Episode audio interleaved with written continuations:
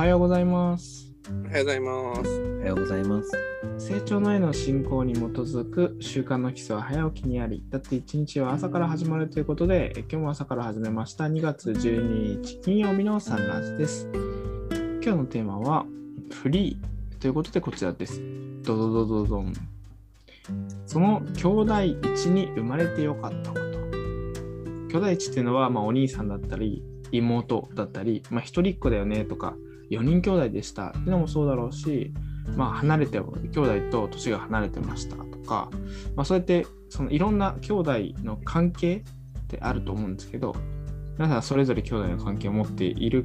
しかももしかしたら人によっては現在進行形で変わっている人みたいな人もいるのかもしれないけれど、まあ、そういうこう人はそれぞれどんな立ち位置だったとしても良かったことってあると思うので、その兄弟地に生まれて良かったことをシェアできたらいいなと思います。よろしくお願いします。よろしくお願いいたします。はい、よろしく喋っちゃうかな。うん。はいいいですか？とえっと、私は1個上の姉と、えー13個下の、えー実の妹がいるんですけれども、えーまあ、そうですね、その姉が、えー年子でいたことが、まあ、正直嫌だったんですけど、えーずっとお兄ちゃんが欲しくて、うん。えーお兄ちゃんが欲しいなと思ってたけど、まあ、お兄ちゃんは望んでも 無理な無理だったんですけど、えー姉が結婚した時に、えー旦那さんが年上の方でなんかこう姉がだからそうだからすごいなんだろうこう義理のお兄さんなんだけどなんかすごい自分にとってはお兄ちゃんができたような感じでそれはすごい嬉しかったなと思って。この姉がいたこと自体は嫌だったって言ったらすごく失礼なんですけどでも姉がいなかったらそのお兄さんとも出会うことなかったんだなと思うとなんかそこはすごくありがたかったなって、えーまあいろいろ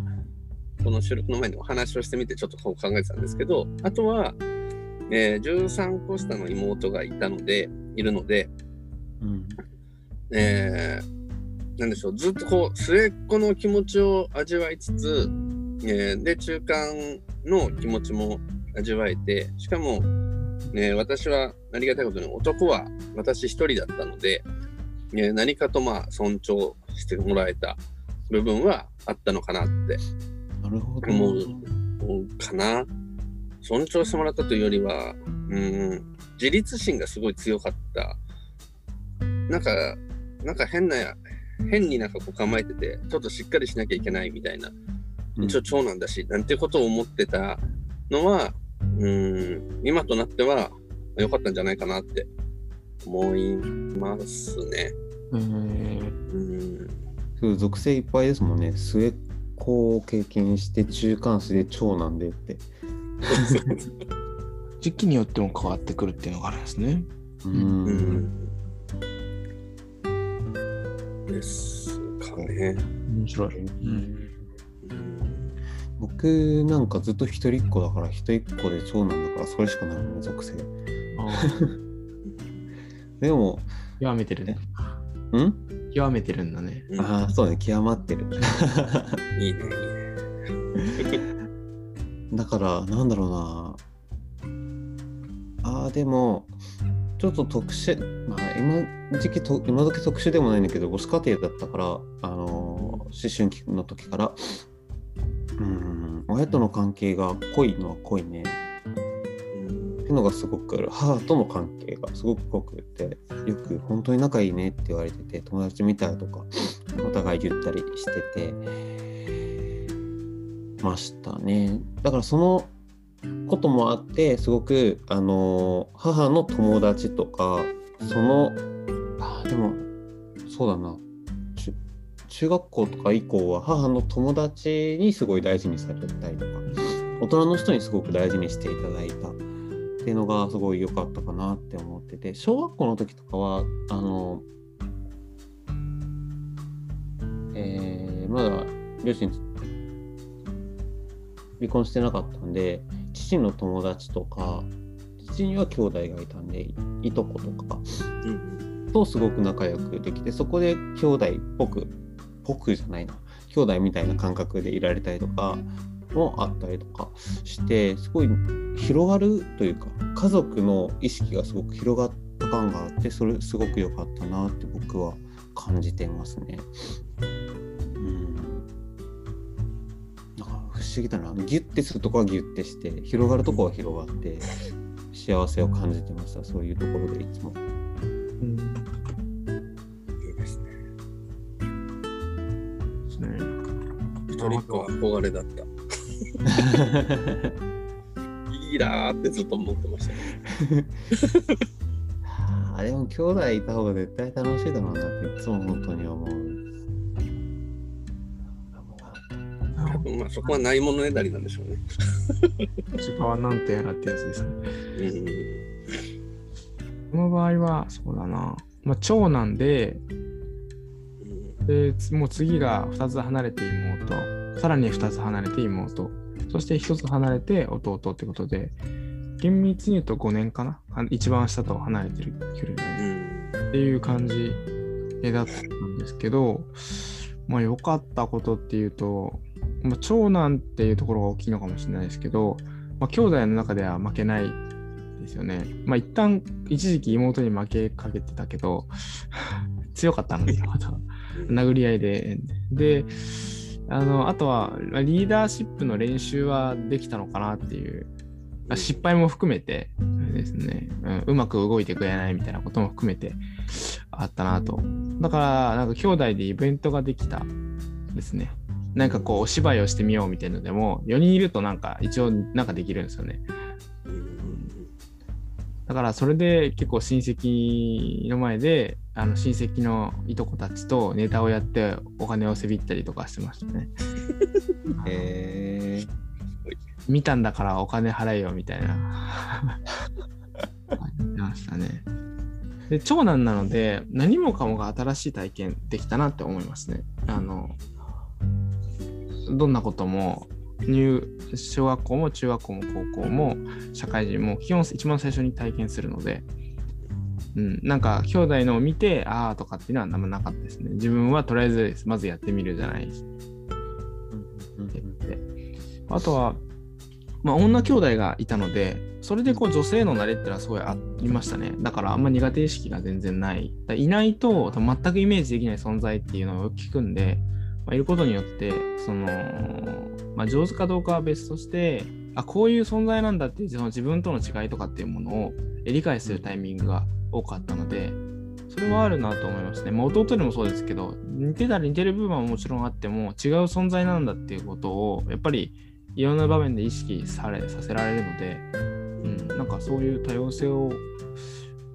こう受け入れる土壌にはなったような感じがしますね。うん、うんいろいろありますね。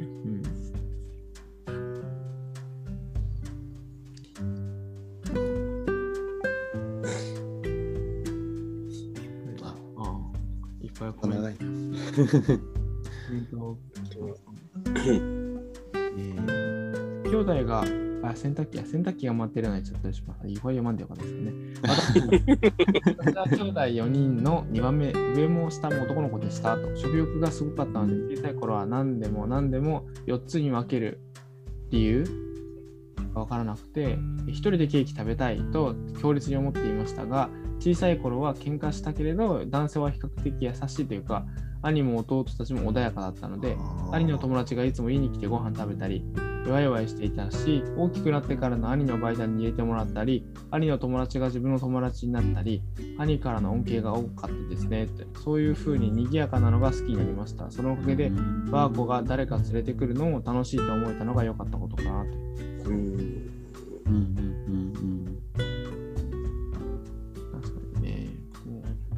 ワイワイするのは結構好きでしたね。なるほど。10, うん、10人以上泊まったりしてますもんね。だから、はやっぱりありますよね。子供の頃のそういう経験って大人になってもなんか性質というか性格として残るよねうん本当にうん、だからこそやっぱり識別する必要はあるなっては感じて自分が本当にしたいことなのかああ。慣れたからあの慣れたの慣れたのかうんうんうんは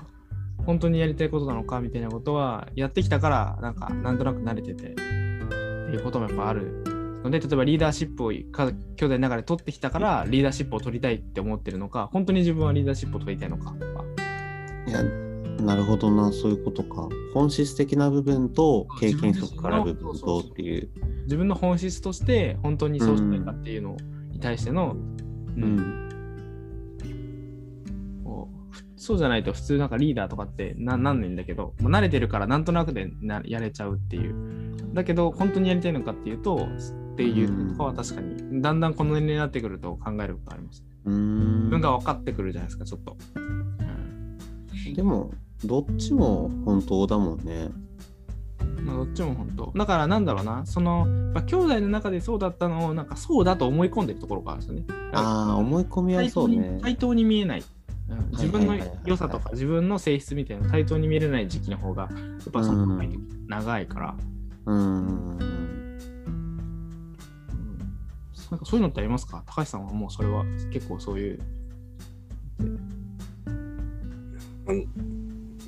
なんか、なんだろう、兄弟はあんまり関係なかったというか、あうん。あまりそういう影響はなかったってこと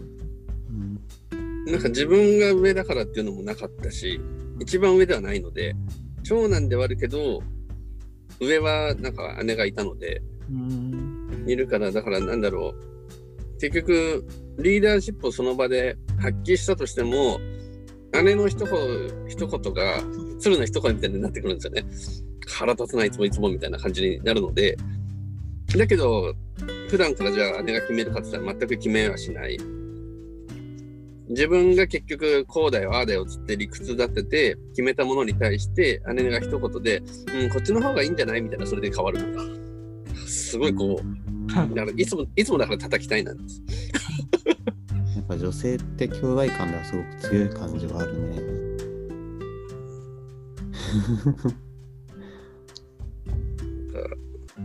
うーんでもおかげで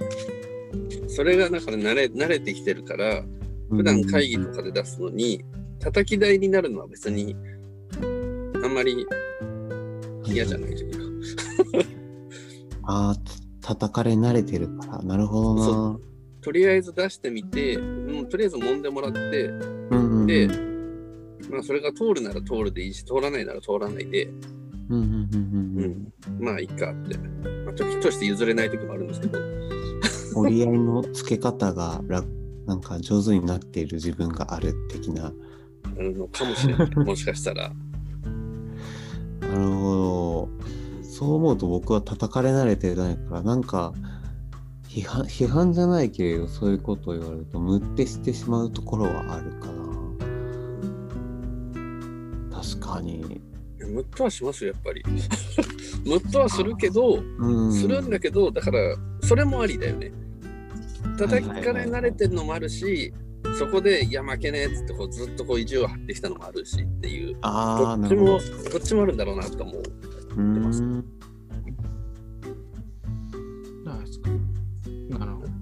今はなんか穏やかに行きたいですけど。うん まあ、一番多感な時期に訓練するのは兄弟だったりとか、その家庭の位置だったりするので、まあ、それによって周りからの家族以外からの見られ方とか変わり方も変わりますからね。だからなんかその性質を理解してるっていうのはやっぱり大人になっても影響してたりすると思うのでうんなんかそこを知ってるとこう何気なく自分がやっちゃう行動の原因がとかきっかけになっていたりとか分かるとだいぶうん対処ができたりとか認められたりとか受け入れられたりするからうんいいですよねこういうの見つける機会っていうのは。はい食べたことなかったなって。まあ、そうだよね。兄弟によって形成されてきた思いとかあるもんね、絶対ね。うんもうちょっと考えてみようと思いました。ありがとうございます。あなんかチャイムが鳴らない金婚観光なんかちょっと調子が悪いな。はい。あ読むとはい。見てください。日記です。はい。伴侶がいるということは大きな喜びであるし、人生を豊かにしてくれる。伴侶がいるということは大きな喜びであるし、人生を豊かにしてくれる。ありがとうございます。ありがとうございます。以上で今日のサンラジオ終わります。今日のゲストは、三尾、内田、高橋、内田さんでした。1週間後のテーマです。1週間後のテーマは、ダダン。カラオケで歌う1曲目は、お墓はどこで歌うというテーマでですね。えということで、今日も記念力を高めて、逆元気に参りましょう。皆様ありがとうございました。ありがとうございました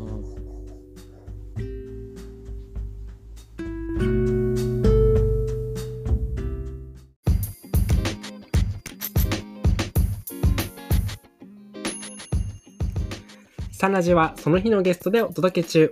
毎朝ユニークな語りでゆったり楽しく深めています。もし成長への教えをしっかり聞きたいという方は、道場や地元講師へご相談を、また皆様からの感想、要望、質問、テーマの投稿を大募集中。